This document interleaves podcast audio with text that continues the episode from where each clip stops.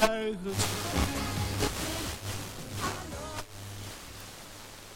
Tervetuloa Tietotuus ja elämä podcastin pariin kuuntelemaan jaksoa otsikolla Liberaali kristillisyyden voimistuminen seurakunnissa.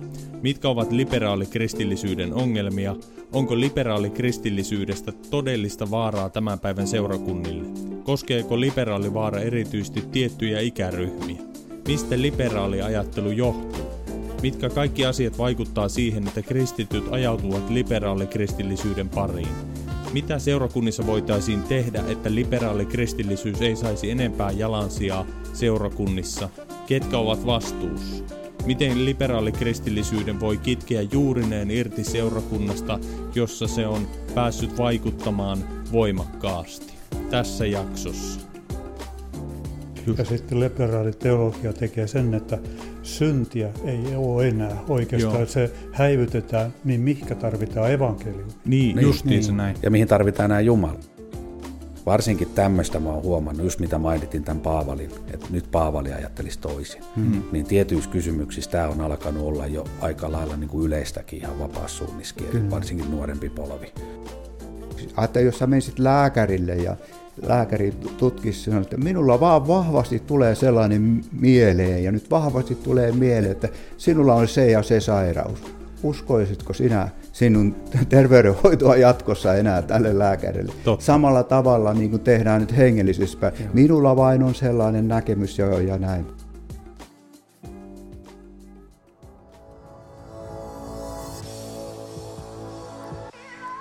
Tervetuloa kahvipöydän ääreen, jossa ajatukset lentää ja sana on vapaa. Tämä on podcast, jossa käydään rennolla, mutta rohkealla otteella kristillisten aiheiden kimppuun. Me pyritään vilpittömällä mielellä löytämään Jumalan sanasta vastauksia, rohkaisua sekä lohdutusta avoimesti ja aidosti keskustelevalla tyylillä. Ihan tavallisena kristittyinä me halutaan kasvaa yhdessä kuulijoiden kanssa kohti syvempää Jumalan tuntemista. Tämä on Tie, totuus ja elämä podcast vilpittömästi etsien. Tervetuloa mukaan.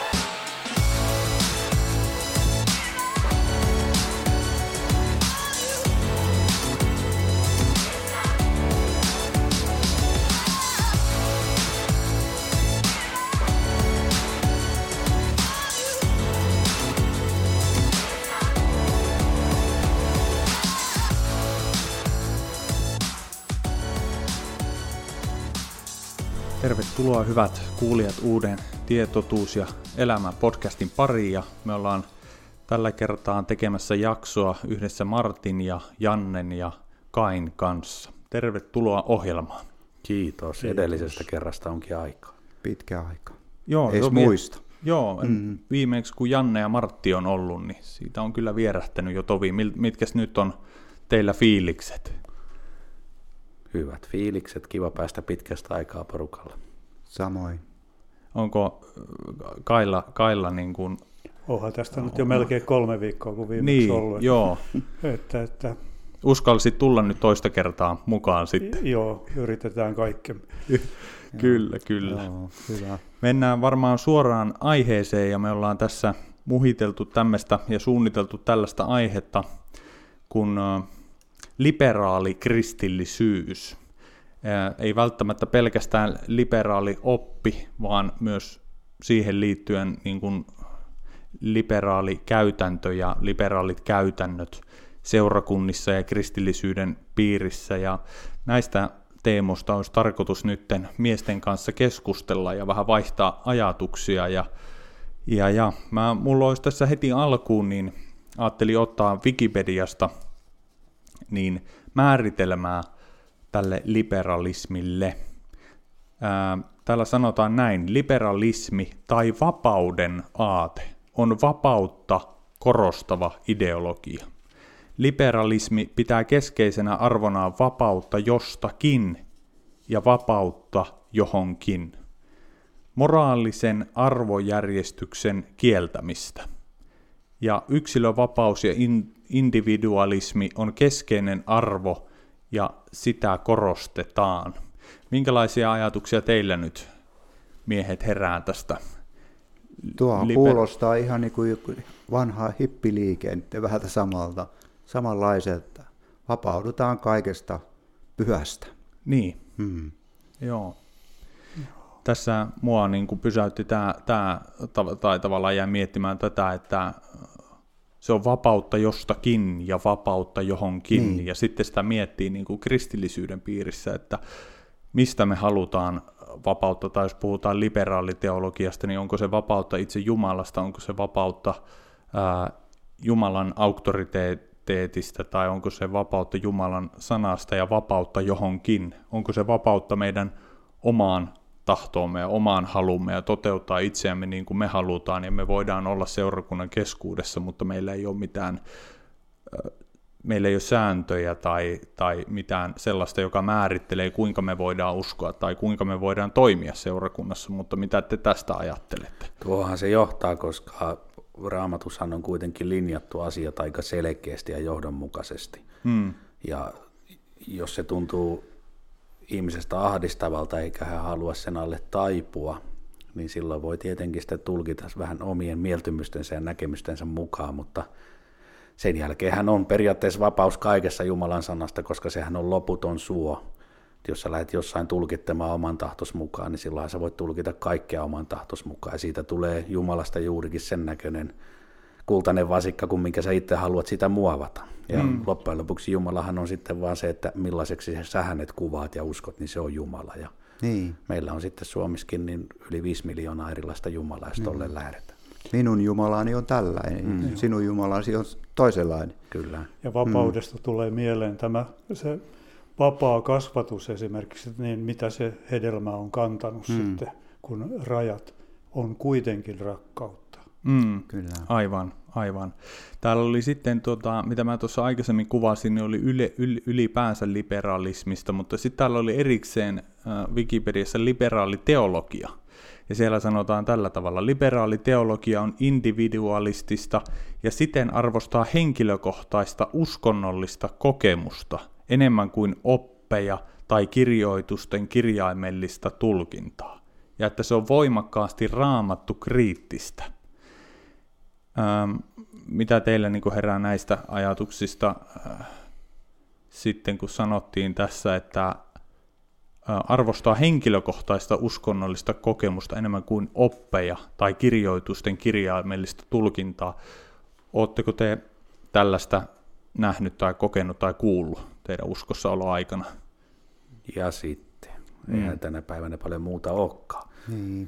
Jos ajatellaan isossa kuvassa. Mm. Mm. Että jos ajatellaan ihan nyt tätä Suomen valtakirkkoakin, niin tota, keskustelu sen piirissä on käynyt aika kuumana ja nykyään tämmöinen perinteinen raamatun tulkinta, eli konservatiivinen kristinusko, niin alkaa olla aika ahtaalla siellä.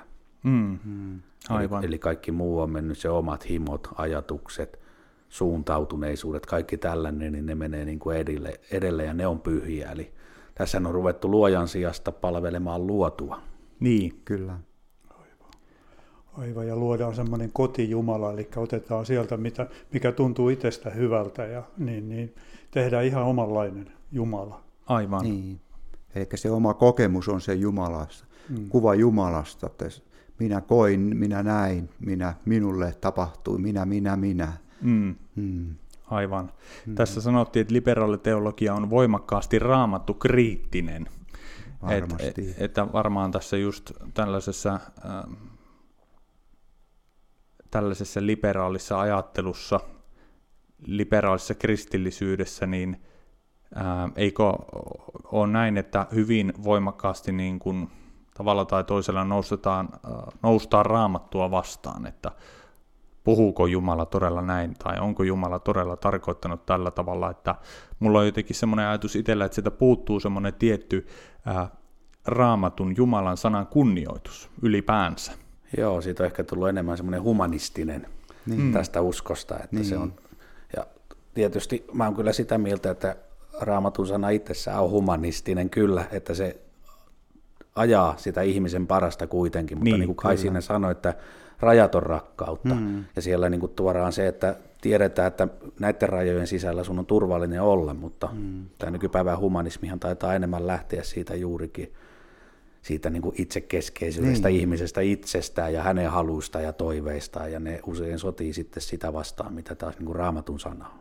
Mm. Samalla tavalla kuin vihollinen sanoi siellä jo paratiisista, onko Jumala todellakin sanonut Kyllä. näin, niin samalla tavalla kyseenalaista, että onko todella Jumala sanonut, kun puhutaan raamatusta, vai onko se ihmisten keksintöä ja ihmisten kirjoittamaa, että siitä vedetään se jumalallisuus pois ja halutaan tehdä se vain ihmisten sanaksi, että, ei, että nyt eletään tätä vuosituhatta ja ei tuo enää ole voimassa. Joo, ja tuohan se on niin, justiin, että niin. se vedotaan siihen, että se on vanha. Niin. Päivi Rasanen oli nyt televisiossa, kun oikeudenkäynnissä, niin tuotiin esiin, että hänellä on 30-luvulta peräisin oleva raamattu, eli se vanha kirkkoraamatun käännös. Niin, joka ja mullakin on. Niin, ja sitten siitä kautta, että se on, no okei, tämä on nyt niin, kuin niin vanhoja juttuja, että ne mm. ei vaan ymmärtänyt silloin, että ei Paavalikaan tänä päivänä enää nuon sanosi. Mm. Asiat käännetään nyt sillä lailla, mm. että nyt ollaan modernia ihmisiä ja meillä on tieto parempi kuin sen ajan junteilla, että mm. ne ei mm. vaan ymmärtänyt niin, niin kuin me nyt tiedetään nämä asiat. Maailma muuttuu, mutta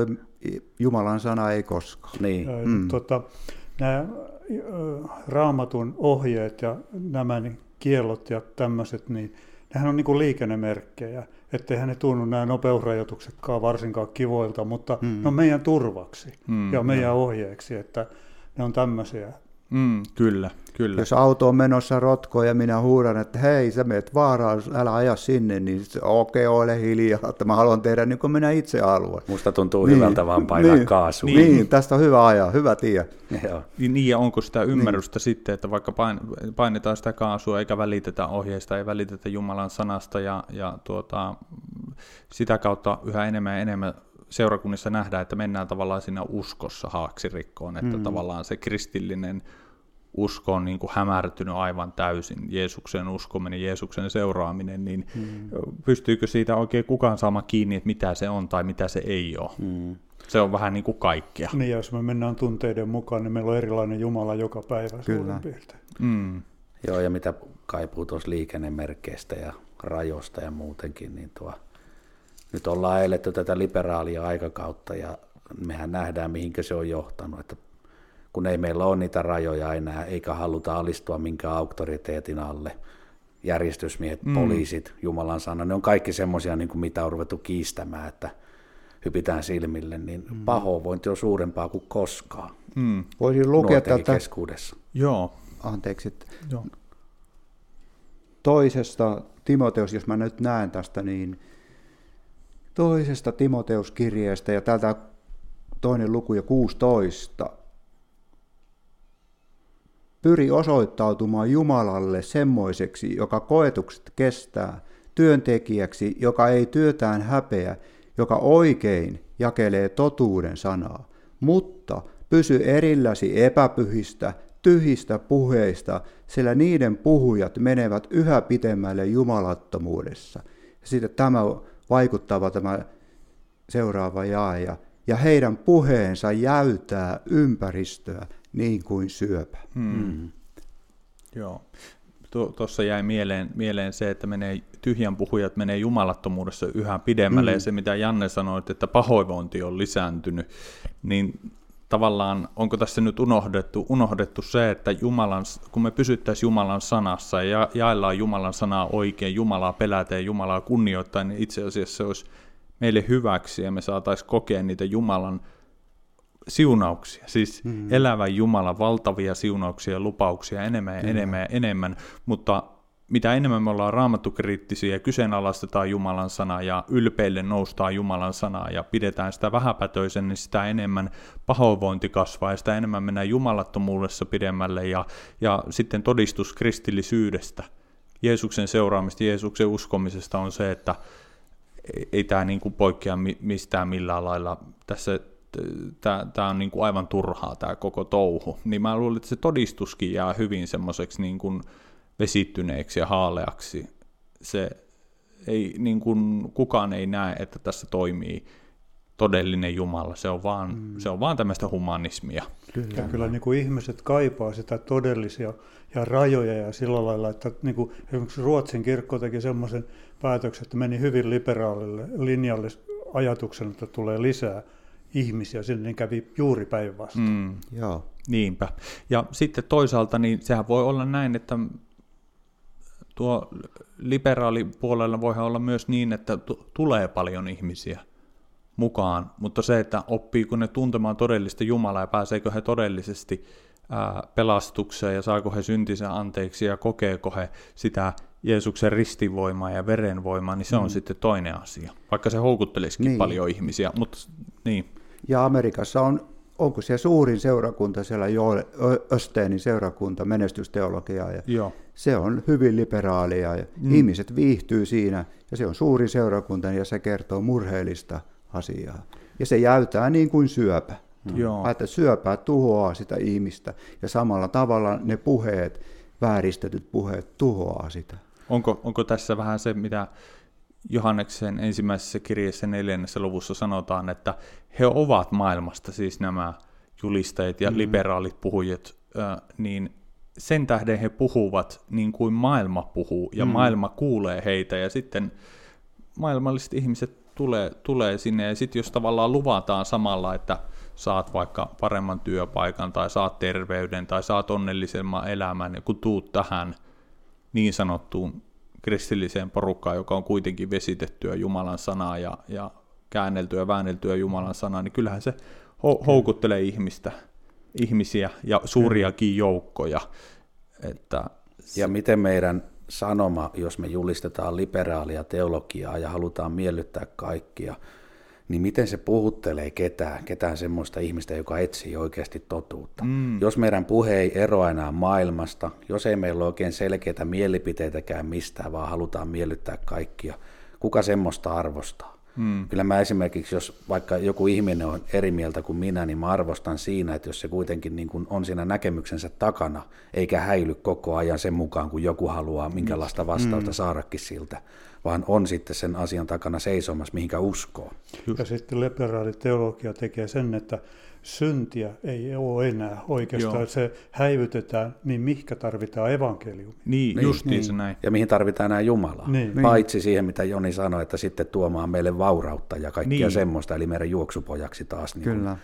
siihen Jumala Lampun kelpaa. henki, niin kuin sanoin. Joo, niin. lampu. Niin, että siihen Jumala, Jumala kelpaa. Ja niin kuin siellä esimerkiksi ruokkimisihmettä, kun Jeesus teki, ja siellä oli valtavasti ihmisiä, mm yli 20 000 ja tuota Jeesus, he tuli Jeesuksen luokse, koska hän paranti sairaita ja ihmiset tuli sinne.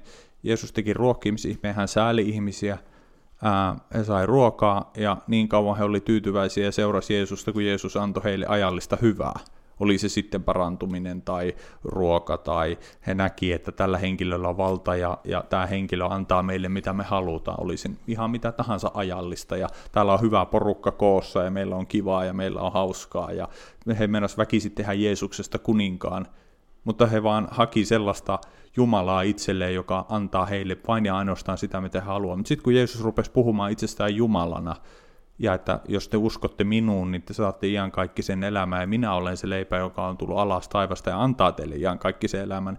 Jos rupesi sanomaan, että hän on Jumala ja hänen sanansa, sanansa on jum, yhtä kuin Jumalan sana, niin ihmiset sitten suuttui ja lähti pois ja sanoi, että mm. on kova sana, kuka tällaista voi kuunnella. Eli kaikki niin kuin, tämmöisessä liberaaliteologiassa annetaan sitä, mitä ihmiset haluaa kuulla, ja se tekee siitä ehkä niin sanotusti pirullista, että kun se tapahtuu Jeesuksen nimessä. Niin. Mainitaan jo... Jeesus ja puhutaan Nimenomaan. Jeesuksesta, joka antaa teille mitä halutaan, ja sitten kun me kuullaan Jeesus-nimi ja lainataan raamatusta jotain käännelle, niin se kelpaa meille, ja me tykätään siitä ja ajatellaan, että tämä on kristillistä, öö, mutta se on kuitenkin nimenomaan edelleen tavallaan liberaali, teo, ei tavallaan, vaan siis on liberaali teologia, joka vesittää Jumal, Jumalan sana. Ja juuri menestysteologia on tätä, ja se on pahinta, että siinä köyhimmissä maissa se eniten uppoaa, koska ne on köyhiä ja ne haluaa sitä. Mm. Niin. Tuota, niin, tuossa puhut Jeesuksesta ja Jeesuksen nimessä sitä ja tätä, niin on se sitten liberaaliteologia tai, tai menestysteologia, niin siinähän yhdistävä tekijä on ne väärät opettajat. Mm. Kyllä. Ja tuota, tämä on mielenkiintoinen juttu, että tällaista kuitenkin tapahtuu paljon, koska raamatus monessa eri kohtaa varoitellaan vääristä opettajista. Että mäkin tänään tästä yhtäkkiä löysin, niin oli toinen Pietarin kirja, toinen Johanneksen kirja ja Juudan kirja. Mm. Ja Pietarin kirjassa ja Juudan kirjassa vielä liki identtisin sanoin vielä varoitellaan näistä. Mm. Ja siellä Paavalikin taitaa jossain kohtaa näistä varotella, että se on ollut silloin jo niin kuin hyvin huomattava tekijä apostolien aikana, että on pitänyt varoittaa koko, seura, koko ajan seurakuntalaisia väärästä opetuksesta. Ja tuota niin, kun mä löydän täältä, joo, eli kun siellä puhutaan siitä, että kieltävät Jeesuksen, hmm. niin eihän se tarkoita pelkästään sitä, että he kieltäisivät, niin kuin, että ei Jeesusta ole, hmm. vaan tämä tuota, niin, käytetään Jeesuksen nimeä ja näin, mutta voidaan kieltää tiettyjä elementtiä Jeesuksesta, esimerkiksi neitsellinen syntymä Joo. tai muuta, jotain pieniä paloja, mutta loppujen lopuksi siellä kuitenkin niin kuin se ydin on se niin sanottu väärä kristologia. Mm, kyllä. Eli Jeesuksella ei ole sitä asemaa, mikä hänellä evankeliumin uuden testamentin ja vanhan testamentin ennustusten perusteella on meidän syntien lunastajana, vapahtajana, meidän Herrana. Hmm. Että voidaan ottaa sieltä esimerkiksi vaan se, että Jeesus on meidän syntien sovittaja, mutta meil, hänellä ei olekaan sitä herruutta meillä, Joo. Hmm. vaan siinä Jeesus on vaan sitä varten, että nyt nostettiin käsi kokouksessa pystyyn, me saatiin synnit anteeksi, ja sen jälkeen me voidaan jatkaa sitä vanhaa elämää, samoin syntinemme ja Just. muinne, että mitä ei tarvitse muuttua, ei ole enää syntiä sen jälkeen, ei ole tarvetta tehdä parannusta, ja kuitenkin niin kuin Raamattuhan puhuu siitä juurikin, että kääntykää pois pahoista teoista. Kyllä. Eli meidän te- pitää tehdä parannusta synneistä, ja Jeesus, kun me uskotaan häneen ja tehdään parannusta, niin hän armahtaa mm. meitä, koska ja. hän on sovittanut meidät synnit. Niin, niin. Se niin kuin tavallaan meillä on edelleen ne hienot termit, käytetään Jeesusta ja muuta, mutta mm. asia on viety ihan toiseksi kuin mitä Raamattu sanoo. Mm. Kyllä. Ja se ei ole mitään lakihenkisyyttä, että tota, tämä synti, että me ollaan syntisiä kaikki. Mm. Ja kun evankeliumi on se lääke siihen, Kyllä. että me vapaudumme. Jeesus tuli vapauttaa meidät sitä synnistä. Mutta kun syntyy se rakkaussuhde, niin sitä haluaa noudattaa, vaikka epäonnistuu jatkuvasti. Mm. Niin, mm. Mutta kun on se rakkaussuhde, niin sitä haluaa mm. noudattaa. Ky- kyllä. Joo. Mutta sit... jos on liberaali teologia, niin sulla ei ole edes syntiä kohta. Että... Mm. Niin, mitä se sitten, niin, mitä siitä niin, niin jää käteen niin, oikein, että totta. Ja Johannes sanoo tuolla toisessa Johanneksen kirjeessä, niin siellä on jakees yhdeksän, tässä luvussa on niin varoitus eksyttäjistä, niin Johannes sanoo aika ytimekkäästi, että ei kenelläkään, joka menee edemmäksi eikä pysy Kristuksen opissa, ole Jumala. Mm, joka pysyy siinä opissa, hänellä on sekä isä että poika. Kyllä. Eli kuitenkin tämmöinen liberaaliteologia sitten, mikä nyt on vallalla, joka korostaa sitä ihmisten kokemusta ja muuta mm. tai tulkintaa, Joo. niin täällä esimerkiksi Johanneksen mukaan, niin tällaisen teologian edustajilla ei oikeasti ole Jumalaa. Heillä ei ole isää eikä niin, poikaa. Kyllä. He on mennyt edemmäksi kuin mitä tässä Raamatun sanassa on sanottu. Niinpä. Kehittänyt omaa oppiaan. Niinpä.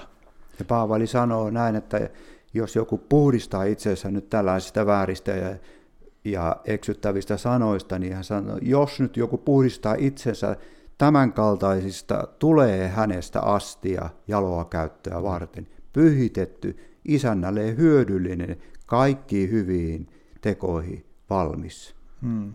Aamen. Niin siinähän on, onkin onneksi tulee se Jumalan armo, että kuitenkin niin. vaikka olisi ollut tämmöisistä osallinen, niin kun tekee parannusta niin. niistä ja palaa sinne terveeseen oppiin.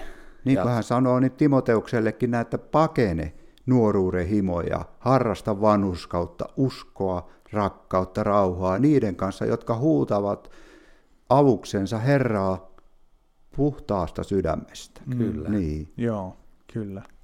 Monet sanoo Herra, Herra, mutta ei tottele. Juudaskin sanoi Herra. Mm, mm. aivan. Mm. Mm. Tässä tota, on tullut hyviä, hyviä ajatuksia ja niin kuin, tärkeitä pointteja, niin kuin Raamatusta olette nostanut ja, kesku- ja ollaan keskusteltu tässä, niin mä ajattelin, että voitaisiin muutama kokoava kysymys tavallaan ottaa, ja voidaan toistaakin samoja a- mm. asioita, mutta vähän niin kuin kiteyttää, niin ää, mitkä niin kuin teidän mielestä on liberaalikristillisyyden tai liberaaliteologian ongelmia? Mikä siinä on vikana, mitä haittaa siitä on? Jos nyt lähtisitte vastaamaan. Jos mä sanon voi jonkun mielestä olla korkealentoista, mutta yksi iso ongelma on apostolisen arvovallan kiistäminen. Eli tarkoitan sitä, että mm. esimerkiksi Uuden testamentin kirjeet, niin siellä on pääosin ne koostuu apostoleista, tai sitten muuten siellä on esimerkiksi Jaakob Herran mm. veli ja tämmöisiä, että mm. on erittäin arvostettuja henkilöitä ollut alkuseurakunnassa, ja he on kirjoittanut niin kuin silloin sillä arvovallalla, että kukaan ei ole kiistänyt sitä kristityistä, mm, vaan se on ollut nimenomaan, että he on niin kuin Herran nimissä kirjoittanut nämä. Ja niin kuin mm. me uskovaiset, ja uskotaan siihen, että se on niin kuin pyhän hengen inspiroimina kirjoitettu nämä kaikki, eli se on Jumalan sanaa. Niin siellä mennään siihen, että kun ruvetaan sitten ottamaan, kiistämään vaikka tiettyjä kohtia sieltä, niin kuin mm. taisin sanoa jo tuossa aikaisemmin, että jos Paavali eläisi tänä päivänä, niin hän ei sanoisi noin, vaan hän olisikin tätä mieltä. Niin sillä kun lähdetään murentamaan sitä arvovaltaa, niin me voitaisiin silloin saman tien repiä kaikki Uuden testamentin sivut pois ja kirjoittaa vaikka sitten uusi tilalle semmoinen meidän mieleen. Niin, ja kun mm. käännöksiä on tehty tänä päivänä mm. ja on, on tullutkin Kyllä. paljon ulkomailla ja, ja sitten myös Suomessa, niin tuota, käännöksiä, jotka on tavallaan ei ole niin alkukieli uskollista mm. ja raamattu uskollista, vaan sinne on tuotu hyvin paljon sitä ihmisen mm. omaa ajatusta ja kokemusta Jumalasta, ja se on, niin kuin, se on mä melkein vertaisin sitä siihen, että saman kuin tosiaan kirjoitettaisiin melkein ulkomuistista uusiksi, että Joo. mikä on mun mm. kokemus, että se on yhtä vakava asia, että onko semmoinen tietty Jumalan pelko sitten hävinnyt näistä. Että mitä sitten Kai ja tuota, Martti siitä, että mikä on niin kuin tämän liberaalikristillisyyden on, ongelmia, mitkä on ongelmia tai mikä siinä on vikana, mitä haittaa siitä on. Te jotain asioita toittekin jo tuossa. Mulle se jotenkin on sellainen, että siinä murennetaan sitä perustusta – koko tämä liberaali teologia, sitä Kristuskalliota murennetaan, kun se, se kaikki on vähän niin kuin sellaista äh, sinne päin, tänään näin ja huomenna näin, että se perusopetus Kristuskallio, missä me saadaan olla vajavaisina, puutteellisina ihmisinä, joka kestää, joka on totta, joka on Jumalan sanaa, niin sitä murennetaan ja se, siitä ei sitten hädässä oleva ihminenkään niin saa mitään otetta. Aivan. Onko Martilla tähän ajatuksia? Niin, ja se vääristää Jumalan sanaa, niin juuri se, että sitten ei, ei jää mitään totuutta, että kaikilla on oma totuus, ottakoon siitä. Ja tästä olin, haluan lukiakin sitten tästä ensimmäisestä kirjeestä Timoteukselle ja kuudennesta luvusta ja 20 jaetta. Paavali sanoo Timoteukselle näin, oi Timoteus, talleta se, mikä sinulle on uskottu, ja vältä tiedon nimellä kulkevia, valhetiedon, epäpyhiä ja tyhjiä puheita ja vastaväitteitä, johon tunnustautuen muutamat ovat uskosta hairahtuneet. Mm. Tämä on tehtävä, annettiin Timoteuksella talleta se, mm. mikä on sinulle uskottu. Ja nyt me tällä vuosituhannella, missä me elämme, vanhemmistoina, ja ketä sitten onkin, vaikka ei olisi missään virassa, mutta on seurakunnassa, sinulle on uskottu Jumalan ilmestys. Ja se on tämä Jumalan sana. Ja talleta se, pidä huoli, että se säilyy muuttumattomana. Ja sen jälkeen, kun sun aikasi on, sinä lähdet pois tästä seurakuntatyöstä tai palvelutehtävästä, ikä alkaa tulla, tai muuten, niin ei enää terveys pidä. Niin usko se, sitten luotettaville miehille, jotka edelleen pitävät tätä. Ja silloin säilyy se ketju, että se, ne luotettavat miehet pitävät sen sanan, mikä on uskottu heille. Ja se menee sukupolvesta, se aina tulee uusi, mutta jos se, me muutamme sitä sanaa, se muuttuu vähän minun aikana, niin seuraavan sukupolven aikana se muuttuu taas vähän. Mm. Ja lopulta sitä ei enää tunnista ei Jumalan sana. Ja silloin mä näkisin, että on se suuri luopumus silloin Jumalan sanasta. Aivan.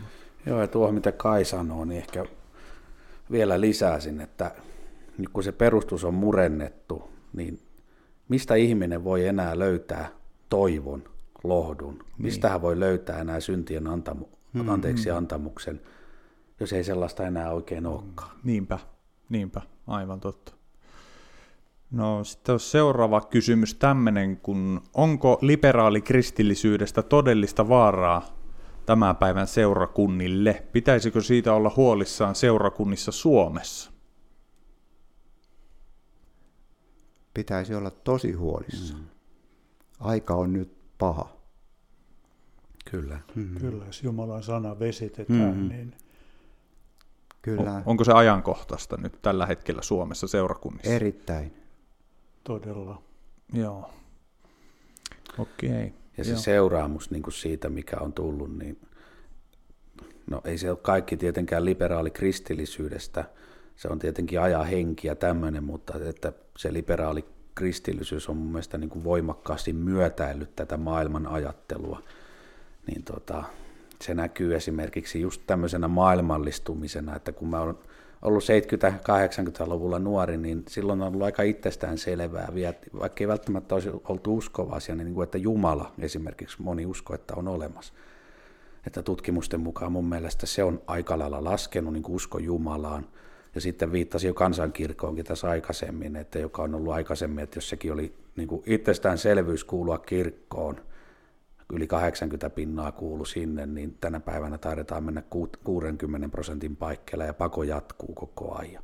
Eli se on niin kuin romahduttanut tässä niin kuin muutaman vuosikymmenen aikana ihan tämän niin kuin sen, semmoisen perus, mikä on ollut ennen taustalla Jumalan olemassaolo niin. ja tämmöinen, että vähemmän ja vähemmän enää uskotaan edes mihinkään. Mm. Joo, jos puhutaan Jumalan sanaa, niin taas lähti iso joukko kirkosta Joo. pois. Joo. No entäs mm. sitten vapaissa suunnissa Suomessa tänä päivänä, onko onko liberaali kristillisyys. Se on aika laaja käsite, niin kuin tässä käytiinkin Joo. liberaali kristillisyyttä, että on, onko siitä, että on. nimenomaan korostaa niin kuin henkilökohtaista kokemusta ja Jumalakuva on, on sen mukaan, miten minä ajattelen, se on hyvin yksilökeskeistä ja hyvin raamattukriittistä, niin onko se vapaissa suunnissa? Mä sanoisin, että on, että kyllä niin mm-hmm. vapaassa suunnissa on paljon, seurakunnissa on vielä niin kuin halutaankin pitää kiinni, mutta ne samat keskustelun aiheet on tullut jo myös vapaasiin Kyllä. suuntiin mistä on lähtenyt esimerkiksi prosessi luterilaisessa kirkossa liikenteeseen mm. aikana. Ja mä sanoisin, että täällä tullaan vaan niin kuin muutama kymmentä vuotta Joo. jälkijunassa. En mm. tiedä, tuleeko se jälki olemaan ikinä niin, sanotaanko tuhoisaa kuin mitä se on ollut tuolla kansankirkon puolella, mutta, tuo, mutta kyllä se niin kuin, ja sijaa on valtaamassa ja varsinkin tämmöistä mä oon huomannut, just mitä mainitin tämän Paavalin, että nyt Paavali ajattelisi toisin, hmm. niin tietyissä kysymyksissä tämä on alkanut olla jo aika lailla niin kuin yleistäkin ihan vapaassuunniskin, varsinkin nuorempi polvi Joo. alkaa ajattelemaan sitten niin. Vapaissuunnissa on semmoinen ero, että on valtavan isoja eroja eri seurakunnissa. Kyllä. Joo. Mutta kyllä se ei tämä maailmasta irti on vapaat suunnat, että kyllä ne vaikutukset mm. tulee. Joo, ja niinhän luterilaisen puol- luterilaisuuden allakin niin on hyvin, hyvin paljon kuitenkin, että tietyissä suuntauksissa yksilöllisiä eroja. Niin kuin mä sanoisin, että vapaissa suunnissa varmasti niin paikka ei voi niin kuin yleistää, että baptistit mm. tai helluntai-seurakunnat tai vapaa-seurakunnat, että ne on aika, aika yksittäin, mm, yks, yksilöllisesti pitää katsoa. Ja syy, minkä takia varmaan niin kun se tulee näin paljon viiveellä, että vapaassuunnissa yleensähän painotetaan sitä henkilökohtaista ratkaisun tärkeyttä, eli, eli seurakuntaan kun liitytään, niin silloin on tehty se uskon ratkaisu, kun taas sitten Luterin kirkon puolellahan tietenkin sut kastetaan lapsena, se niin kun synnyt siihen seurakuntaan sitä kautta. Mm. Että tuo, silloin luonnollisesti se niin kuin sanotaan, uskovaisten osuus on joku prosentti siellä kirkossa, kun taas meillähän se on käytännössä se pitäisi olla 100 prosenttia. Mm. Joo, aivan. Oliko Martilla tähän, tähän vai tuliko ty- miehillä tyhjentävästi? Kyllä, kyllä. Joo, no sitten tällainen, tällainen, että koskeeko, tästä nyt oli jo vähän, tulikin esille, mutta koskeeko tämä liberaali vaara niin sanotusti, niin tiettyjä ikäryhmiä enemmän kuin jotain muuta ikäryhmää, ja jos näin on, niin miksi teidän mielestä joku tietty ikäryhmä on enemmän niin kuin altis tälle liberaaliteologialle? Mitä te olette tästä mieltä, jos puhutaan ihan vapaista suunnistakin? No, mä taas aloitan. Mm. Tuota, niin, nuoret on aivan toisenlaisia kuin me ollaan oltu nuorena, jos ajatellaan niin kuin se, että mistä kaikkialta ne saa imeä sitä tietoa. Eli meidän aikanahan se oli, niin kuin, mitä koulussa opetettiin, mitä vanhemmat sano, jostain lehdistä luki, mutta tänään niin kuin somen, internetin, muun kautta, niin nuoret omaksuu niin kuin huomattavasti erilaista maailmankuvaa jo sieltä. Ja, ja se, mitä joka tuutista siellä heidän korviin tulee, niin se, niin kuin se peruslähtökohtaisestikin se ajatus ja arvomaailma on jo aika erimoinen kuin on ollut niin kuin meidän nuoruudessa. Niin sinänsä sanoisin, että tietyt asiat on sitten semmoisia, mikä on tänä päivänä niitä kipukohtia yleensäkin, niin nuoret pitää niin kuin ihan selvinä, joka meille vanhemmille voi olla vähän niin kuin vie, että eihän tämä ole oikein mun mielestä nyt oikein. Mm-hmm. Tai raamatun sanankaan mukaan oikein. Et sillä he on alttiimpia, mutta kyllä mä sanoisin, että vanhemmatkin ihmiset yhtä alttiita voi olla, että sehän on siitä kiinni oikeastaan se seurakunnan linjan vedosta, että minkälaista opetusta siellä annetaan. Mm. Ei, ei siltä mm. ole vanhemmakkaan, ja vaikka olisi ollut 60 vuotta uskos, niin ei välttämättä ole turva siltä asialta sen enempää. Ja nuoruus on aina kapinaa, että muistaa itsekin, niin halusi kapinoida uskovia vanhempia mm. vastaan, mm. ja, ja rockmusiikki ja nämä oli sitä. Ja jos nyt se tulee mukaan tämä, tähän seurakuntatyöhönkin, rockiin, musiikkiin ja muut niin, ilmiöt, niin se on sitä liberalismia Joo. eräällä mm. tavalla. Ja sillä lailla pahimmin lapset ja nuoret on vaarassa, koska nythän riisutaan kaikki eh, kristillisyys pois päiväkodeista, kouluista. Niin. Se on ihan eri pohja nyt, mitä Tuo meillä totta. on ollut. Mm. No mitäs vapaattisuutien seurakunnissa ja ihan tämmöisissä, niin luterilaisen, luterilaisuuden puolella myös, niin, niin, niin näettekö te, että näissä kristillisissä seurakunnissa niin nimenomaan, nimenomaan nuoremmat on enemmän niin kuin, ää, vaarassa tämän liberaaliteologian suhteen? Ehkä just mitä äsken puhuttiin, niin tiettyjen aihealueiden osalta saattaa olla alttiimpia, mutta niin kuin sanoin, niin yhtä lailla vanhemmat on vaarassa, että aikaisemmin puhuin tuosta, että siellä on monessa kohtaa raamatusvaroituksia niistä vääristä opettajista. Mm. Ja kun muistetaan alkuseurakuntaa, niin silloinhan on ollut vielä melkoista, eli ihmeitä ja merkkiä on tapahtunut. Se on ollut siis aivan toisenlaista niin kuin sellaista voimakasta Herran voiman läsnäoloa kuin tänä päivänä. Mm. Ja siitä huolimatta siellä on jouduttu jo taistelemaan sitä vastaan, että tuntuu, että vähän joka toiseen seurakuntaan tai jokaiseen on uimassa niitä vääriä opettajia.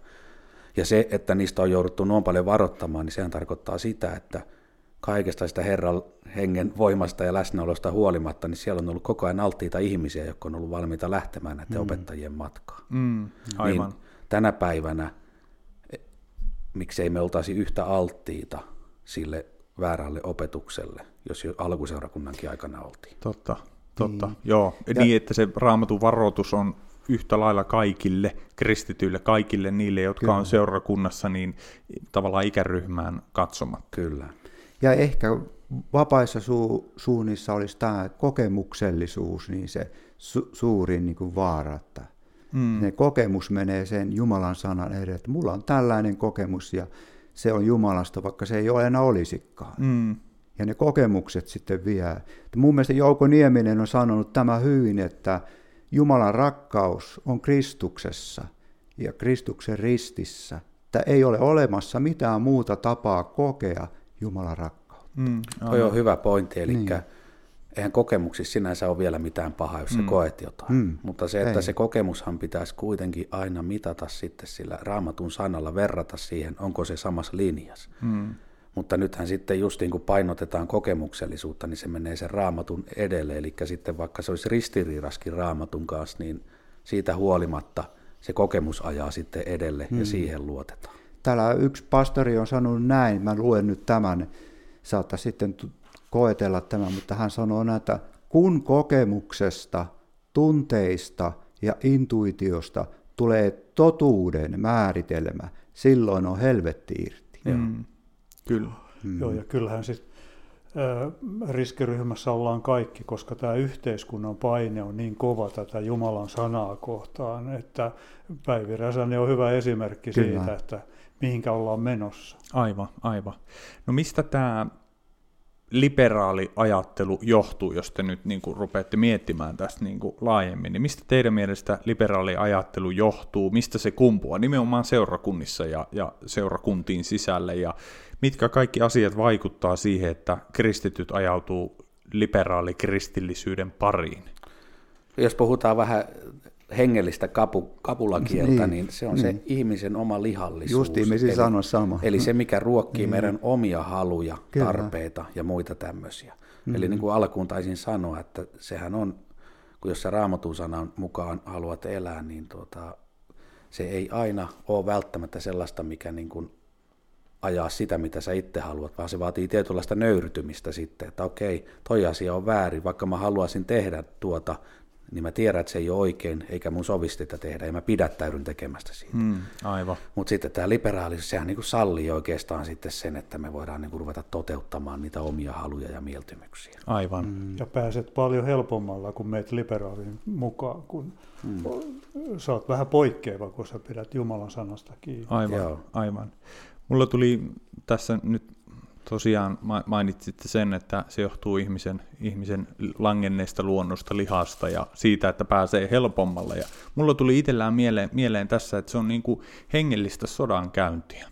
Kyllä. On olemassa Jumalan vastustaja, paholainen, saatana, joka tuota, tuo joka tuo nimenomaan väärää, eksyttävää oppia. Raamatusta löydetään monia monia esimerkkejä tähän, tähän liittyen. Ja sitten jos miettii tätä hengellistä sodankäyntiä, niin ää, tässä nopeasti mainitsen tämmöisen raamatupaikan kuin toinen korinttilaiskirjan luku 10 ja, ää, ja kolme sanoo tällä tavalla.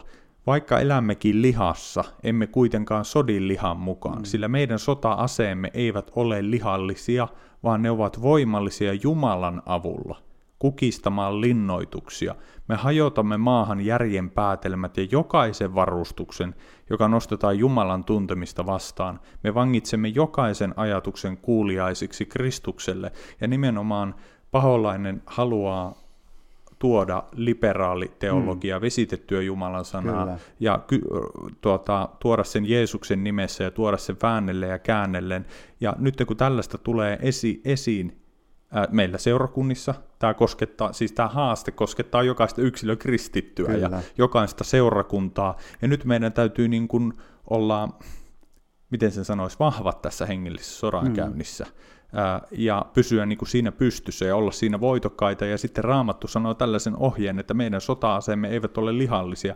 Ne on voimallisia Jumalan avulla kukistamaan linnoituksia. No Efesolaiskirjeessä on luettelo näistä hengellisistä sotavarustuksista. Ja mulla tulee heti mieleen niin kuin kaksi, oli uskon kilpi ja sanan miekka. Ja kun tässä sanotaan, että me, että ne on että me hajotamme maahan järjen päätelmät. Millä mm. sinä hajotat maahan järjen päätelmät? No siellä on yksi ase mainittu tuossa sotavarustuksessa, joka hyökkää ja joka tuhoaa, niin on miekka ja se on mm. Jumalan sana. Amen. Ja meidän tulee pysyä Jumalan sanassa ja Kyllä. käyttää Jumalan sanaa, ja sillä me kukistetaan kaikki nämä järjen päätelmät, hajotetaan ne maahan, ja jokaisen varustuksen, joka nostetaan Jumalan lisäisin todellista tuntemista vastaan. Ja, ja tämä on hengellistä sodankäyntiä, ja tässä on yksi esimerkki siitä, kuinka tuota sodankäyntiä käydään, mutta me, me ei välttämättä aina tunnisteta sitä seurakunnissa, että kun tulee liberaali teologia noin laajassa laajalla, jos mietitään laajasti, että on kysymys hengellisestä sodankäynnistä. Joo. Aika jännä juttu tänään, kun mä mietin vähän tätä aihetta, niin, niin mulle, mulle tuli mieleen semmoinen, että kun me kerran armosta päästään perille, niin me ei mennä paraatimarsseissa, hienoissa vaatteissa, mm-hmm. vaan tulee, mulle tuli mieleen se laulu justiin sodan jälkeen. Mm-hmm. Että me tullaan ryösyissä haavoilla, Kyllä. lyötyinä, mutta me tullaan voittajana. Joo. Ja veren, Kun me Kristuksen, Kristuksen veren kautta. Niin, Yksin veren kautta. Joo. Joo. Ja se on kovaa sodankäyntiä. Joo. Siis tässä mm. apostoli Paavali puhuu, ja sitten täytyy melkein nopeasti vaan mainitsen, niin tässä seuraava luku, äh, luku 11, niin jatkuu tavallaan tämä teksti täällä, tätä samaa tekstiä, samaa ajatusta, niin Paavali sanoo, pelkään kuitenkin, että niin kuin mm. käärme kavaluudellaan petti Eevan, niin teidänkin siis seurakuntalaisten mielenne, turmeltuu pois sitä vilpittömyydestä ja puhtaudesta, joka teillä on Kristusta kohtaan. Jos joku tulee julistaa toista Jeesusta, kuin me olemme julistaneet, tai jos saatte toisen hengen kuin sen, jonka olette saaneet, tai toisen evankeliumin kuin sen, jonka olette ottaneet vastaan, kyllä. niin sen te kyllä hyvin siedätte hengellistä sodankäyntiä niin kuin ihan käytännön tasolla. Joo. Ja jota Jeesus. käärme tuo, jota paholainen tuo ja jota vastaa meidän niin kuin, täytyy nousta näillä sota-aseilla, jotka on hengellisiä, ne ei ole lihallisia. Kyllä, ja mä mietin tuossa niin kuin lain kautta, että meillä on, Suomessakin on maallinen laki, ja jos ajatellaan, varmaan aika moni ihminen on joskus halunnut lyödä jotain toista ihmistä nyrkillä tai jotain. on ollut niin täynnä raivoa tai muuta vastaavaa ollut takana. Ja kuitenkinhan me tiedetään, että laki ei salli sitä. Jos mä menen Marttia lyömään sen takia, että mua, mä vähän loukkaannut Marttiin, niin tuota, mulle tulee seuraamuksia. On se sakkoa, oikeudenkäyntiä, mutta mä rikon kuitenkin sitä lakia. Niin samahan meillä on, on tuossa raamatuskin. Se antaa meille tietyt normistot, koodit, sen lain, minkä mukaan meidän pitää elää. Erona tosin on maallisella lailla se, että sehän muuttuu vuosisatojen mm. mukana, ajan mukana, lainsäädännössä. Tietyt mm. asiat, jotka on aikaisemmin ollut rikollisia, niin myöhemmin ne on sitten tullutkin sallituksi asioiksi. Mutta raamatun laki, Jumalan laki, sehän ei muutu koskaan. Mm. Va- vaikka se raamattu olisi se 30-luvulta tai vaikka se olisi 1500-luvulta mm. tai ihan ensimmäisiä kirjoituksia, se on muuttamaton se laki kuitenkin. Ja nyt liberaaliteologialla me lähdetään ronkkimaan tätä lakia samalla kuin maallista lakia, että me poistetaan sieltä tiettyjä kohtia. Nämä ei olekaan enää syntiä. Poistellaan niitä pidäkkeitä sitten. Hmm. Ja sitten kun me lähdetään sen mukaan elämään, niin ei me eletäkään enää Jumalan tahdon mukaan. Hmm. Ja tämähän on nyt sitten ihan selvä, että silloin me lähdetään menemään pikkuhiljaa johonkin toiseen oppiin, kun me mennään edelle siitä, mitä Jumalan sanassa on kirjoitettu. Aivan, vaikka se tapahtuisi Jeesuksen nimessä. Niin. Mm.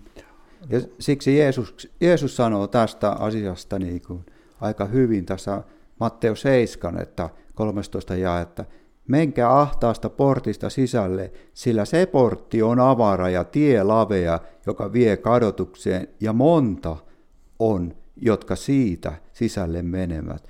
Mutta se portti on ahdas ja tie kaita, joka vie elämään, ja harvat ovat ne, jotka sen löytävät. Sitten Jeesus sanoo nämä sanon, kavahtakaa vääriä profeetteja, jotka tulevat teidän luoksenne lammasten vaatteessa, mutta ovat raatelevaisia susia.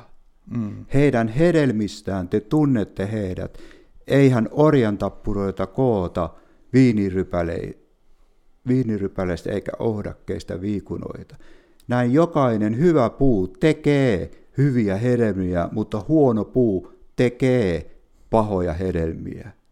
Ja tässä oli, ja se jatkuisi, ja Jeesus varoittaa siinä justiin niistä vääristä profeetoista, jotka tänäkin päivänä on tullut, niin kuin, ja, ja he sanovat, että he, hänellä on kokemus Jumalasta, ja hänellä on uutta tietoa, ilmestystä Jumalasta, joka tulee ihan sen raamatun veroiseksi. Mm. Ja se on yhtä arvokasta ja yhtä kunnioitettavaa, mutta silloin Jeesus sanoi, että kavahtakaa heitä, sillä he ovat valehtelijoita ja niitä vääriä profeet tekeytyvät kyllä oikeiksi, mutta itselle tuli tällainen ajatus niin kuin täällä kotona jo mieleen, että mitä meidän pitäisi vanhemmistojen ja seurakuntan paimenien ja on sitten kuka tahansa uskova, niin minkälaisia meidän pitää, että muistaa, että minkälainen oli se uskon puhdistus silloin, hmm. kun oli Martin Lutheri, niin tästä sanotaan, että meidän tulisi olla yhtä rohkeita kuin uskon puhdistajat aikanaan.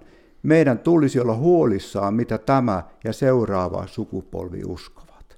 Hmm. Se Joo. maksaa. Mm, kyllä. Aina se maksaa. Se voi maksaa mun paikkani vaikka vanhemmistossa, jos mä seison totuuden puolella, mutta parempi se, että mä menetän sen totuuden puolesta, kun on mukana vääryydessä. Mm. Enkä sano, että tällä nyt olisi niin kuin va- vaaratilanteena nyt, mutta niin kuin, tämä on mahdollista. Ajatuksena vain. Ajatuksena totta, vain, totta, niin. Joo. Mä luen vielä tästä toisesta Pietarin kirjeestä, niin just näistä vääristä opettajista, niin mitä Pietari sanoo ja tämähän löytyy Juudan kirjeestäkin näitä samoja. Mutta otan muutaman jakeen täältä, en lue koko pätkää, vaan pari jaetta tosta ja vähän pari jaetta myöhemmin näistä vääristä opettajista. He saavat väärintekijöinä vääryyden palkan. Heidän mielihalunsa on viettää päivänsä nautinnoissa. He ovat tahroja ja häpeä pilkkuja ja nautiskelevat petoksistaan, kun he mässäilevät aterialla teidän kanssanne. Heidän silmänsä ovat täynnä aviorikosta, eivätkä he saa synnistä kyllikseen. He viettelevät horjuvia sieluja. Heillä on ahneuteen harjautunut sydän noilla kirouksen lapsilla. Ja sitten mä heitän pari eteenpäin. Puhuen ylimielisiä, tyhjiä sanoja, he lihan himoissa viettelevät irstauteen niitä, jotka tuskin ovat päässeet eroon eksyksissä vaeltavista. He lupaavat näille vapautta, vaikka itse ovat turmeluksen orjia. Sillä kenen voittama joku on, sen orja hän on. Hmm. Eli vähän niin kuin tässä se punainen lankakin, että mihinkä se kaikki lopuksi johtaa. Hmm. Se, että näillä väärillä opettajilla on taustalla jo motiivina se oma lihallisuus ja niin kuin Jumalan silmissä se synti, kaikki tällainen, mikä sotii Jumalan vastaan, mm. ja he lupaa vapautta, niin he on oikeasti turmeluksen orjia. Ja ketkä lähtee tälle tielle seuraamaan näitä opetuksia, niin ei hekään tule sitä vapautta saamaan, vaikka he niin Just. luulee, vaan nimenomaan se johtaa heidätkin turmeluksiin. Niin, Just. Synnin orja. Niin. Just. Joo. Kyllä. Ja tuossa sanottiin, niin kuin Jonikin jo luki tuon, että me hajotamme maahan järjen päätelmät ja jokaisen varustuksen, joka nostetaan Jumalan tuntemista vastaan, ja vangitsemme jokaisen ajatuksen kuuliaisiksi Kristukselle. Niin tuo kreikkala logissimos tai sana voisi ajatukset, ideologiat, teoriat, näkökulmat. Mm. Kaikkia, mikä on, nostetaan tätä Jumalan sanaa vastaan, mm. me vangitsemme ja hajotamme pää, järjen päätelmät. Kyllä järjellä voisi ruveta pohtia, minkälainen Jumala on ja sellainen harmaapartainen ukko siellä. Mm. Okei, okay. mm. se, se on mielikuvaa. Joo, ja sitten mm. yksi tärkeä on mun mielestä niin kuin, varsinkin uskovien ihmisten muistaa, mutta tietenkin se olisi hyvä itse kunkin tiedostaa, että nythän, jos mäkin olen ollut tämmöisissä keskusteluissa, mulla on joku sanonut, siis uskosta osaton ihminen, että eihän ainakaan voi niin kuin uskoa Jumalaa, jos on tommonen sadisti, että se heittää ihmisiä helvettiin. Hmm. Että vaikka niin kuin hänen poikansakin, että mitä pahaa se on tehnyt. Hmm. Niin siinä on yksi ydinasia on siinä, mikä tällaisen ajatteluun johtaa. Se on juuri se, että minun mielestäni Jumala tekee väärin. Mm. Niin. Eli minä asetan ne moraalit, normit, mitä Just. Jumalan pitäisi niin. noudattaa. Joo. Mutta oikeastihan, jos meillä on Jumala ja kun meillä on Jumala, joka on luonut maan ja meren Amen. ja taivaan ja kaikki mitä niissä mm. on, niin mikä on tällainen tavallinen ihminen? Mikä on Janne sanomaan Jumalalle, että hei nyt sä teet tuon väärin? Niin, ja Jumala sanoo, että minä en kunniani jaa. Niin, mm. eli Jumalahan mm. on se kaikista suurin, suvereeni, niin hänhän on se, joka määrittää myös sen moraalinormit ja koodiston. Niin. Ja vaikka se ei meitä miellytä, niin se on voi voi, se asia ei sillä muutu silti. Niin, se vain on näin. Mm. Ja jo, lopulta jokainen kieli tunnustaa Jumalan kunniaksi, että Jeesus on Herra. Joo. Vaikka nyt tässä ajassa ei tekisi, mutta niin vaan tulee Kyllä. käymään Jumalan sanan mukaan. Joo, eli meidän täytyy niin. vaan kuitenkin alistua siihen, että mm. vaikka joku asia ei olisi mun mielestä niin. oikein, niin jos Jumala on näin säätänyt, niin mun on vaan hyväksyttävä ja. se asia. Ja tätä minä en sano, niin kuin, että minä haluaisin nähdä ne ihmiset, jotka nyt kiroaa Jumalaa, että te, kyllä teille vielä tulee se rang. Mm. Ei minä, enemmän mun pitäisi itkeä niiden puolesta. Jeesus Joo. sanoi, että he eivät tiedä, mitä he tekevät. Kyllä. Anna heille anteeksi. Joo. Se oli se oikea mieliala meille. Mutta Joo. ehkä pahinta on, on just se, ne ihmiset, jotka on näitä vääriä opettajia, että he mm. vie niin kuin ihmisiä pois tästä kaikesta, että niin. heillä ei ole mahdollisuuttakaan ehkä ymmärtää tätä, mistä tässä on nyt puhuttu.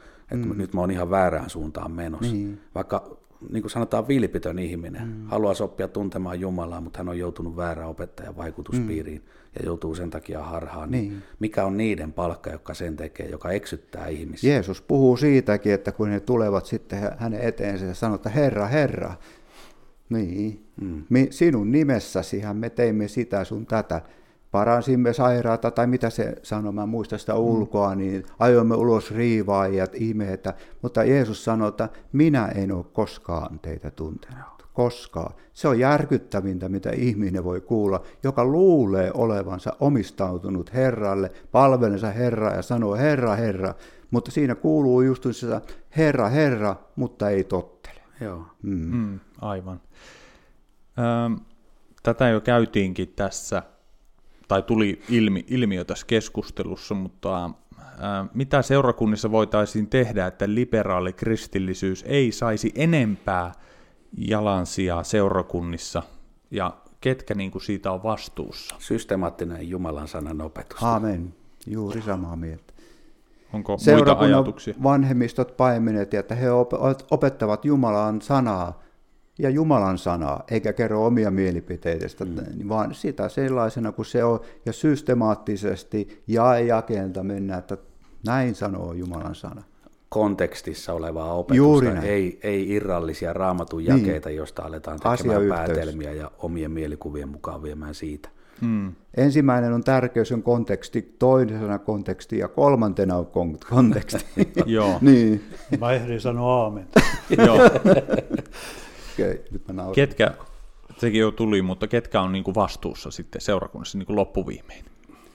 Vanhemmistot, jotka johtaa seurakuntaa, niin he ovat vastuusta ja paimenet kaikki. Joo. Mm. Että van, he on, niin, minä olen niin kuin se vartija seurakunnassa, se on minun osani. Ja ellei minä toteuta sitä vartijan tehtävänä, en ole uskollinen siinä tehtävässä, mihinkä minut on kutsuttu, minä en kelpaa siihen. Mm. Se on armoton totuus. Aivan. Mm. No sitten, miten tämmöisen liberaalikristillisyyden voi kitkeä juurineen irti seurakunnassa, seurakunnasta, jossa se on päässyt vaikuttamaan voimakkaasti? Mitä, mitä niin kuin voisi tehdä, missä liberaalikristillisyys on mennyt pitkälle, minkälaisia ajatuksia tämä kysymys herättää? Sama vastaus kuin äskeisen, eli se on aika hankala. Hmm. Hankala, niin kuin jos se on vallannut alaa, mutta ei siinäkään taida mitään oikotietä onneen olla. Että kyllä se on nimenomaan se, että se lähtee kuitenkin seurakunnan johdosta ja sieltä johdolla ensinnäkin olisi yhdenmukainen näkemys siitä, mitä Jumalan sana sanoo, hmm. ja sitten, että tätä näkemystä Jumalan sanaa vielä opetettaisiin sitten systemaattisesti. Kyllä. Se on aika hankala tilanne riippuen sitten, että onko se paimen, joka sitä sellaista liberaaliteologiaa vai onko se vanhemmisto vai onko se kaikki yhdessä, niin sitten se on pitkä tie. Kyllä.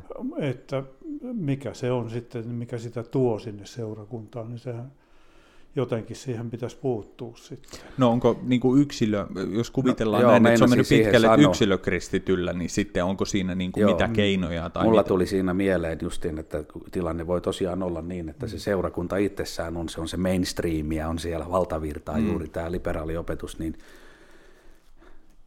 se menee valitettavasti niin, että kyllä sanoisin, että se, jos siellä yksilö kristitty alkaa nostaa, hänellähän on mahdollisuus tietenkin varm, teoriassa ainakin esimerkiksi koittaa jutella vanhemmiston jäsenten kanssa tai kirjelmöidä. Mutta jos siellä seurakunnassa on se liberaali näkemys vallalla se seurakunnan johdossa, niin kyllä se valitettavasti se yksilön kristityn asema niin on aika heikko siinä, että hän voisi muuttaa. Että ei siinä voi kuin rukoilla vaan asian puolesta. Ei meisi justin tuossa sanoa, että rukous. Mm. No sitten tämä, tätä kysymystä on jonkun verran sitten tullut tämän tyyppisissä teemoissa ja keskusteluissa, että no tavallaan onko jossain joku raja sitten, että voi, jos joku yksilö kristitty tai joku pienryhmä siellä on niinku huolestunut jo pidempään ja on keskustellut ja näin poispäin, niin milloin on niinku aika mahdollisesti vaihtaa seurakuntaa. Jos puhutaan luterilaiselta puolelta tai vapaissa suunnissa ylipäänsä, niin, niin voiko siinä määränsä pidempään olla semmoisen liberaaliteologian ja liberaalikristillisyyden parissa ja semmoisessa seurakunnassa? Mä, että... tuota, niin, en tiedä saisiko näin sanoa, mutta mä sanon rehellisesti, miten mä ajattelen. Niin, joo. ja, mm. Jossain se raja on, ja jos ei mikään auta, niin kyllä on parempi lähteä kuin olla osallinen siitä. Mm. Ja joku sanoi, että te, jos sä oot niin jossain palvelustehtävässä, tai olet sulla olisi vaikka pyhä koulu, ja, ja sen kauttakin sä voit vähän vaikuttaa ja yrittää ja tuoda ystävällisesti eteenpäin näitä, mutta jos ei mikään tehoa ja eikä mikään teho auta, niin silloin lopulta tulee viimeiseksi se, että on lähdettävää. Joo, ja tuossakin mm. on ehkä semmoinen ongelma taas, tuota, jos ajattelee, että yrittää vaikuttaa sitten vaikka pyhäkoulun kautta, mm. kun pitäisi kuitenkin olla se kunnioitus ja arvostus seurakunnan vanhimmistoa kohtaan, mm. johtoa kohtaan, koska tämä voi mennä toisinkin päin, että jos siellä on oikeassa linjassa olema vanhemmisto, mutta yksittäinen henkilö seurakunnassa, hänellä on niin liberaalit käsitykset, ja hän rupiaskin jakamaan niitä sieltä pyhäkoulun kautta. Hyväksyttäisikö me sitä silloin? Ei. Eli, eli kuitenkin lähtisin siitä arvostuksesta sitä seurakunnan johtoa kohtaan, että jos he on sitä mieltä, että tämä liberaalimeininki on oikein, niin kannattaako lähteä vaikuttamaan tuommoisia kanavia niin, kautta, niin. että sä niin kuin tavallaan kiistät julkisesti sen seurakunnan arvovalta. En mä tiedä, tämä on vaikea, vaikea kysymys, se tulee olemaan, koska todella vaikea. se on vähän niin kuin historia, että tota, niin sehän mä, voittaja kirjoittaa historiaa ja voittajan puolella olevat on sankareita, niin, mm. niin on helppo hyväksyä nyt näin ajattelevan se ajatus, että no vaikutetaan pyhäkoulun kautta. Niin, Mutta mitäs jo, jos se menee tosiaan toisinpäin, niin, niin sittenhän me ei taas hyväksyttäisi, että tuo, mm. tuo noita omia hapatuksia mm. nyt pyhäkouluun. Niin, Näitä jos... keskustelujahan käydään. Mm. Sitten toiset on sitä mieltä, että ei koskaan pidä lähteä, jos on niin kuin liberaali opetus, että ei pysty vaikuttamaan seurakuntaan, jos lähtee pois. Niin. niin. Mutta äh, Tätä minä tarkoitin, mutta se on vaikea. Se on vaikea, mm, vaikea mm, ei siinä varmaan suoraan oikeita vastausta olekaan. Niin. Että. että jos 400 profeettaa huutaa, huutaa väärää ja yksi on vastaan, niin Kyllä siinä mm. vaan on rukoiltava niin, raakasti. Niin, mutta se luottaa siihen, että Jumala on minun kanssani. Hän Joo. on aina totuuden Joo. puolesta. Ja se että tosiaan, mm. että tässä oikein osaa antaa vastausta, että missä se raja menee, kun sanoo, että lähtee. Niin, Mutta se taas justiin se, että en liian kyllä kehottaa siis siihenkään, että aina kun näkee vähän jotain mielestään väärää, niin heti niin. otetaan hatkat mm. ja vaihdetaan seurakuntaa, koska sittenhän mm. me päädytään siihen, että me hypitään koko ajan seurakunnasta niin, toiseen. Niin. Mutta jossain se raja varmasti menee, että milloinkaan niin, näkee, niin. että on turhaa ja en halua olla osallinen tästä. Ja niin, sellainen sanonta, että niin kauan se seurakunta on täydellinen, kunnes sinä siihen menet. Mm, niin. Aivan. Ja sitten kun lähdet pois, niin, niin kysytään, että no kumpiko seurakunta parani. Joo. Tällaista seurata. Me kaikki olemme kuitenkin vajavaisia, että Joo. tätä pitää ymmärtää, että, että täydellistä vanhemmistoa ja pa- ja ei ole olemassakaan. Mm. Aivan. Mm. Miten sitten, jos tähän loppuu vielä, niin kuin ajattelee käytännön tasolla sillä lailla, että kuvitellaan, että seurakunnassa on kaikki ok ja opetus on ok ja evankeliumi on selkeä ja, ja näin poispäin, mutta alkaa niin kuin jostain suunnalta niin kuin nousemaan vaikka jonkunlainen ryhmä tai jotkut tietyt henkilöt ja rupeaa niin kuin ajamaan jotain liberaaliopetusta ja ajatusta ja tällaista, niin mitkä teidän mielestä olisi semmoisia, niin kuin, jos puhutaan tietysti vanhimmisto ja näin, mutta mitkä, mitkä olisi sellaisia keinoja, että siihen tavallaan se systemaattinen opetus, mutta, mutta miten siinä tulisi teidän mielestä toimia, mitkä olisi sellaisia hyviä vinkkejä siihen, että päästäisiin niin kuin, missä vaiheessa siihen tulee puuttua, olisiko hyvä, että antaa olla ja katellaan vähän aikaa vai kun tällaista rupeaa nousemaan sitten? Heti puuttua olisi vaan mahdollista. Heti. Ja tuo, mä ajattelen yksilönä, hmm. eli en vanhimmiston näkökulmasta, mutta ainakin yksi on niin kuin näin yksilönä, niin on tärkeää mun mielestä tuoda se huolensa sinne vanhimmiston tietoon. Eli kyllä yleensä vanhimmistossa kuitenkin kuunnellaan herkällä korvalla sitä, mitä, se on eri asia, miten reagoidaan, mutta se, että halutaan sitä palautetta varmasti. Ja kun se tulee sieltä seurakunnan keskuudesta alkaa, ja varsinkin jos se alkaa nousta niin kuin useammalta henkilöltä, hmm. niin sehän on yksi sellainen indikaattori, että nyt täällä on jotain menossa. Eli sehän voi olla jotain, että se on jossain kotikokouksissa tai jossain ilmennyt, missä ei esimerkiksi vanhimmistoa paikallakaan. Mm. Että se jengi puuhailee siellä vähän niin kuin silleen puolisala. Joo. Niin on se tärkeää, että se niin kuin tieto menee sinne vanhimmille ja, ja tuota niin, muuten niin kuin ajattelen tällaista, että jos semmoinen jengi sitten ilmestyy joku yhtäkkiä, joka alkaa säätämään, niin tuolla raamatus sanotaan siitä, sehän on aika karusti sanottu, nyt muista ihan kirjaimellisesti, mutta niin kuin, että älkää niin kuin, olko näiden kanssa missään tekemisissä. Olikohan peräti, että älkää edes aterioitsiko heidän kanssaan tai jotain. Ja siinähän ei ole kyse siitä, etteikö me voitaisi kyseisten ihmisten kanssa olla tekemisissä, koska me mm. ollaan maailmassa, me ei voida neuvomassa kuitenkin heitä. Ja... Mutta se, että niin. siinä ajetaan takaa varmastikin mm. sitä, että seurakuntaan että jos he tuo sitä hapatusta, niin Kyllä. niin siihen pitää panna heti toppi. Eli Kyllä. ilmastaa, että tämä on meidän seurakunnan linja, tällaista, mitä te olette nyt tuomassa, niin se ei, niin kuin, niin. Se ei kuulu meidän linjaan Joo. ja me ei hu- hyväksytä sitä. Mm. Ja esimerkki oli juuri tämä, jos otetaan näitä viimeaikaisia esimerkkejä, mitä tuli sellainen villiseurakunta, perustettiin tuonne Kokkolaan ja se oli uskon sana. Mm oikein virallisesti uskon sana, eli virallisesti harhaoppinen seurakunta. Mm. Ja se otettiin moniin seurakuntiin mm. Patriksin puhumaan. Ja, mm. ja siitä näemme, mikä se on niin kuin ilmapiiri, että toisiin seurakuntiin pääsee, toisiin seurakuntiin ei, kun meidän pitäisi jokaisen seurakunnassa nähdä, että tämä on väärä, eikä ottaa. Tästä on, tämä on meidän vanhemmistojen vastuu. Ja Joo. jos se mm. kerran pääsee vierailemaan, saattaa olla, että silloin hänellä onkin yhtäkkiä muutama seuraaja. Ja mun mielestä, että mm.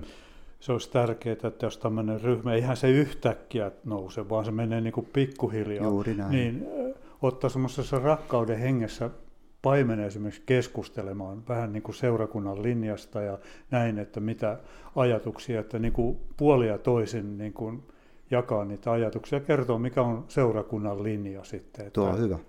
Joo.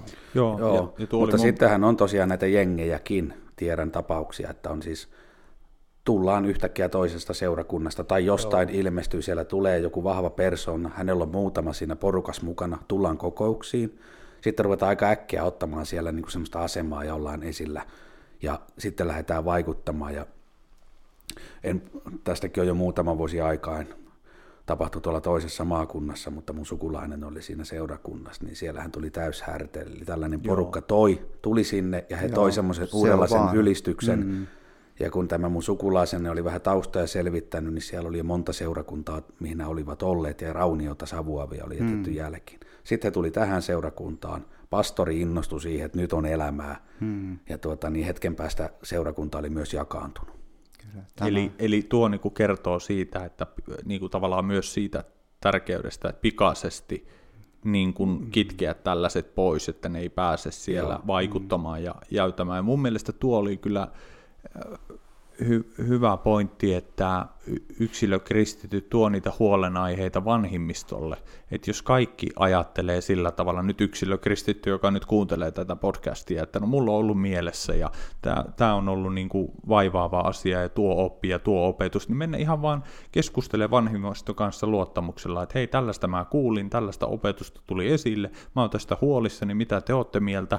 Ja jos useampi tekee tätä, niin siihen on helpompi sitten niin kuin puuttua, että huomataan, että se ei jäänyt siihen yhteen kertaan, vaan että se on niin kuin systemaattista opetusta ja näin, niin vanhimmistonkin on sitten niin kuin helpompi ja puuttua siihen. Eli tietyllä tavalla ehkä myös niin kuin yksilökristityillä on se niin kuin oma vastuu niin kuin siinä, tai olisi hyvä olla, että on rakkaus sitä omaa seurakuntaa kohtaan, että mä en tee tätä, että mä juoruilen, vaan mm. mä teen sen, sen tähden, että tämä seurakunta pysyisi niin kuin kasassa ja terveenä. Olisi sitten syntiä, juoruamista ja pahan tekoa tai sitten väärää oppia ja muuta tällaista, niin tuoda se vanhimmiston tietoon ja, ja sitten, jos ei ole ihan varma, niin silti mennä vanhimmiston luokse kysymään, että mitä te olette mieltä tällaisesta, että mua vaan jäi vaivaamaan. Kyllä, ja sitten mulle tuli mieleen tuosta vielä, että kun Timoteuskirjeessä on niitä kaitsijoiden ominaisuuksia, niin siellähän on yksi niistä on taitava opettamaan. Ja tulipa tämmöinen ajatus, että yksi varmaan, mikä siinä on, miksi tällainen vaatimus on se, että ollaksesi taitava opettamaan, sun täytyy myös mitä? Tuntea sana. Amen. Mm. Eli sitten kun jokaisella vanhimmiston jäsenellä on sanantuntemusta niin, että he pystyvät tarvittaessa perustelemaan asioita, miksi joku asia on näin, meillä uskotaan tähän, että Raamattu sanoo näin ja näin, mm. niin silloinhan niin kuin vanhimmiston jäsentenkin on helpompi puuttua tällaisiin, ja heillä on yhdenmukaisempi linja, koska heillä on se näkemystä, sanas opetetaan tietyistä asioista näin, tietystä näin. Nyt tuli huoli seurakuntalaisilta, että siellä joku porukka mm. kotikokouksessa opettaa tämmöistä. Niin. Hei, tämähän ei ole nyt linjas meidän opetuksen kanssa. Tätä täytyy nyt vähän ruveta selvittää. Tuosta Jumalan tähän. sanasta vielä otetaan tällainen vähän niin kuin humoristinenkin kohta, että niin kuin tavallaan, että, että luotakse Jumalan sanaan vai sitten jonkun näkem, intuitio näkemyksiä. Että jos sä menisit lääkärille ja lääkäri tutkisi sanoi, että minulla vaan vahvasti tulee sellainen mieleen ja nyt vahvasti tulee mieleen, että sinulla on se ja se sairaus. Uskoisitko sinä sinun terveydenhoitoa jatkossa enää tälle lääkärille? Totta. Samalla tavalla niin kuin tehdään nyt hengellisessä. Minulla vain on sellainen näkemys ja, ja näin. Hmm. Hmm, ja, ja tämä tulee Herralta ja, ja se mun sieluparka on siellä pyörityksessä ja mihinkä se voi johtaa se voi pahimmillaan johtaa vaikka minkälaisen masennukseen ja ahdistukseen. Kyllä. Totta, mm. totta. Niin. Joo, meillä on nyt tässä aikaa vierähtänyt reipas tuntia. Hyvin ollaan, tässä oli meillä myös vahvat epäilykset, kun aloitettiin, että saadaanko minkäänlaista juttua aikaiseksi, mutta hyvinhän tämä tässä on tuntunut sujuva ja kiitos Janne ja Kaitsu ja Martti, kun olitte mukana. Ja onko teillä mitään viimeisiä kommervenkkejä tähän loppuun vielä, ajatuksia liittyen tähän teemaan? Vai onko tyhjentävästi käyty? Jotenkin itselle jäi sellainen olo, että oliko nyt vähän liian paatoksella tänään, että puhuttiin tietysti laista ja Jumalan näistä, niin kuin, mitä Jumala edellyttää, mm. vaatii, ja että rikotaan sitä lakia vastaan ja näin, niin kuitenkin haluan tähän loppuun nostaa sen, että Jumala on myös armollinen Jumala. Mm, ja kun me käännymme hänen puoleensa, mm. teemme parannusta synneistä, hän armahtaa meitä. Amen. Ja hän myöskin armahtaa meitä, vaikka me ollaan välillä poikettu sivuun, kompuroitu, mm. niin hän ei heitä meitä pois sen takia, sillä Jumala on armollinen. Ja. Mutta Jumala on myös pyhä, eikä salli nimeään pilkattavan. Ja, ja mulle tuli tämä mieleen, että kaiken niin kuin takana on rukous. Että me rukoillaan niin, että Jumala on luvannut johdattaa niitä, jotka rukoilleen kulkee. Mm. Mm. Nämä vaikeita asioita monta kertaa ja ne mm. niin kuin yksinkertaisia vastauksia ei ole. Joo, ehkä tässä tulee se, että sana ja rukous niin kuin yhdessä, että ne on niin kuin todella tärkeitä asioita. Onko Martilla mitään loppu?